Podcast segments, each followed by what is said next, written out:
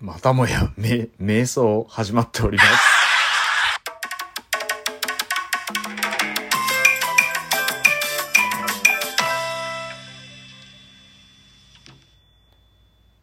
一回目あれ大丈夫だったのかなマジで。まあね、ちょっとずつ慣れようかなとかいうのと、あと、そうね、どういうところがキャッチーなのかとかいうのがまだまだちょっと、に、まあ今回2回目なんですけど、レトロゲームのお話で、えー、今日はですね、バルトロンということでですね、はい。はい、えー、紹介したいなと思っているんですが、まあまあ、あんなもんか。違うかな。ね、えー、僕ね、これバルトロンは、本当したことなくって、さっきやったんですよ。えー、っとね、一応、レトロフリークでやって、これ結構難しいですね。えー、YouTube とかでもちょっと調べたんですけど、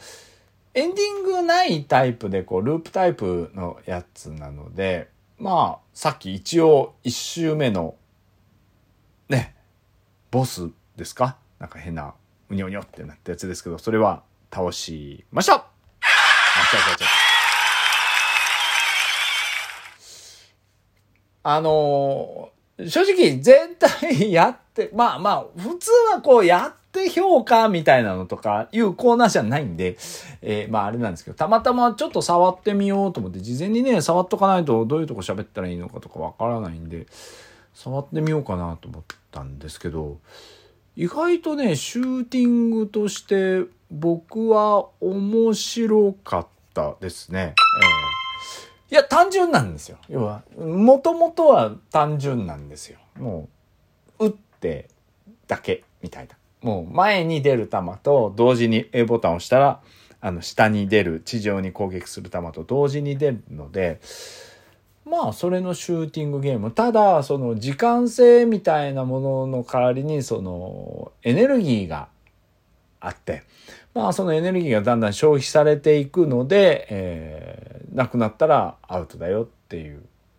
分なんですよね。だから途中あのエネルギーカプセルみたいのが青いのが浮いてるんで、それを取ると、まあ継続していけますよ、みたいな。そして、えー、空中っていうか空中戦みたいな、まあ地上と空中があるものがあって、次に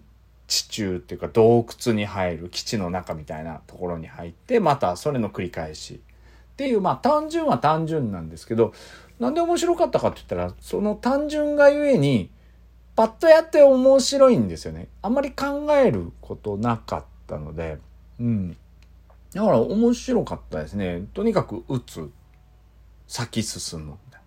それでこれ意外とまあ内容も面白いのが B ボタンを押しながら横ボタンですね。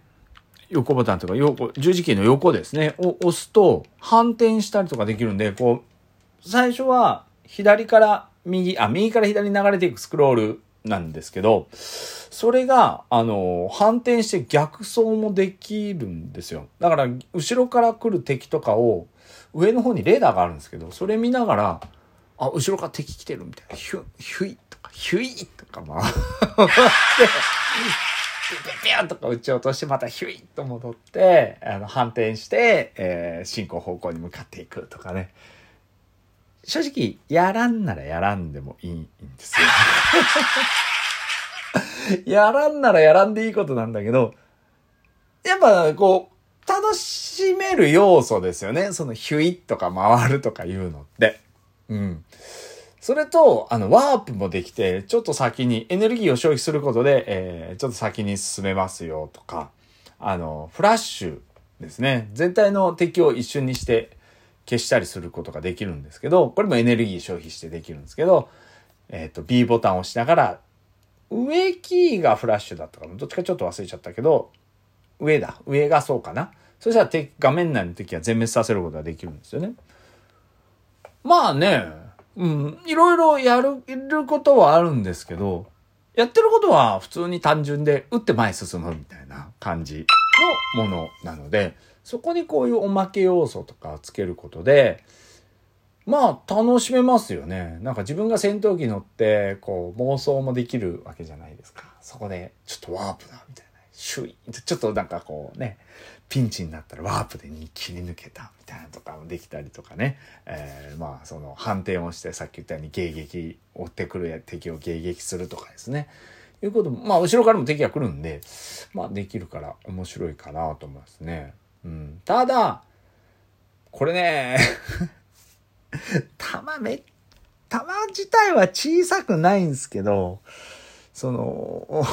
敵が小さくて当たり判定が結構辛くって、目がチカチカチカチカしてくるんですよね。まあまあね。あ、そうそう。まあまあ、ちょっとストーリーね。ストーリーもあるんですよ、これ。宇宙歴2999年。危なかったね。1999年だったらね、もうギリギリだったと思うんでなんですけど。はい。銀河系の果てにある地球に似たレニオン星。に地球人は移住していたがそこに強大な軍事力を持つピスマーク帝国？P なのかな？これ B なのかな？ピスマーク帝国？ちょっと待って全然俺老眼だから全然見えないピスマークだよなこれ。ああピスマークですね。ピスマーク帝国が地球征服の足がかりとすべく侵略の手を伸ばしてきた。ピスマーク帝国はそのための前線基地をレニオン星に建設し最強の兵器バルトロンを設置した。地球を守るためにはバルトロンバルトロンをが動き出す前にその基地を破壊しなければならない。地球防衛軍は最後の希望ともいえる銀河系最速のスターシップ。ジストリアスを発進させたみたいな、ね、感じなんですけどねレニオン星に移住していてピスマーク帝国が地球征服の足がかりとすべく侵略で、まずここに来たんで、えー、戦いますよっていうことなんですけど、まあ、その設定だけあれば十分、うん。まあ、ゼビウスとかも一緒ですよね。でも、ゼビウスって結局、設定資料集とかってすごいんですよ。ゼビウスって。あのー、僕持ってたんですけど、あの、たった一個ザッカートとかいうあのなんか、あの黒い丸いのが出てパコとかを、あ、違う違う、キラキラキラか、ザッカートは。あんなんだけにも設定があったりとかして、あの、やっぱり面白いですよね。まあこれもそういうの妄想じゃないで、まあ、何ですか、あの、開発の方は設定持ってたりもするんだろうとは思うんですけど、そういうのがね、妄想できたりとかするのってすごく嬉しいですよね。まあ大体全般、ゲーム全般あるんですけど、うん、まあまあ、よくあるパターンの設定っちゃ設定なんですけどでもそれががまああのー、やってるプレイに反映されながらうん見えないことはないかな。なんかね、遠くの方に見える都市を小さい四角で表現してたりとかいうエフェクトってすごく可愛くって。うん。まあ、ちょっと今、1周目終わって2周目突入の分を今やってるんですけどね。音楽も、まあ2種類、3種類か、ボス、一番最後に、その、なんですか、バルトロンのところ、あ、あ、死んだ。後ろから来た。マジか。まあ、バルトロンの、ボス戦の時はそのさっき言ったフラッシュとかワープ使えなくなっちゃって固定になっちゃうんですけど、もう本当うん、ただ見づらいだけで、面白いっちゃ面白いと思うんですよね。シューティングとしてはですね。うんまあ、シューティングになると喋んなくなっちゃうんであれなんですけどね。えっとね、まあ、あと面白いのがこれ隠れキャラみたいなのがあって、あとね、一気増えるアイテムみたいなのがコア、コアラなんですよね。めっちゃ可愛いんですよね。あと鳥みたいなのが撃ったら走ってきたりとかいう隠れキャラがいたりとか、うん、するのもあって、まあ、当時ね、ゼビウスのソルみたいなものっていうのが、やっぱ各ゲーム会社、うん、打ったら出てくるよみたいなのはどこも、ね、あったんだろうと思うんですけどね。まあ、出てきてそれを倒さないといけないので、うん。お、お、お、お、難しい難しい。よしよしよし。ただゲームやってるだけになっちゃってるぞ。いいのかこれ。まあ、でもね、その全体的に見れば、これ出たのは1986年なんですね。86年にしては、もうちょっとグラフィック綺麗でもいいんじゃないかなとは思うんですけど、でも、かもなく不可もなく、うん、別に悪いとは思わないので、うん。本当に、やってみ、これも、これ女の子とやるのはどう、どうなのか？女の子、まあ、やるのか まあでもね、えー、単純に、えー、あの、後ろから、ね、敵機が近づいてきてたら気がついた子がいればね、志村後ろ後ろみたいなね、えー、ことも言えるだろうと思いますし。うん、あのー、グラフィックはあまり期待しないでください。でも僕好きなのは、クリエイターさんが一生懸命やってるなっていうのが、その背景に、こう、やっぱ未来都市みたいなのがあって、それから離れた前線基地を宇宙人が作った前線基地で戦ってる感を出すために、本当ドット絵ですよね。オレンジ色の、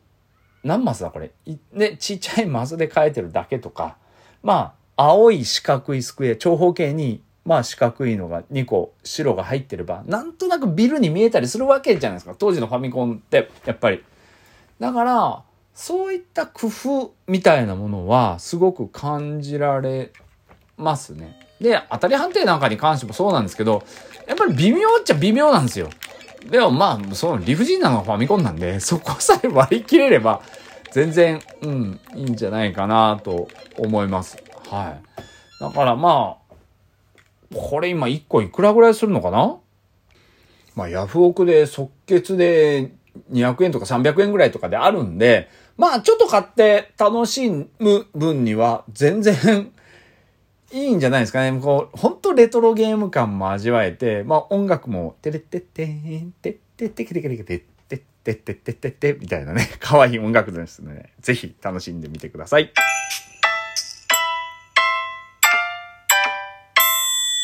大、大丈夫なのか？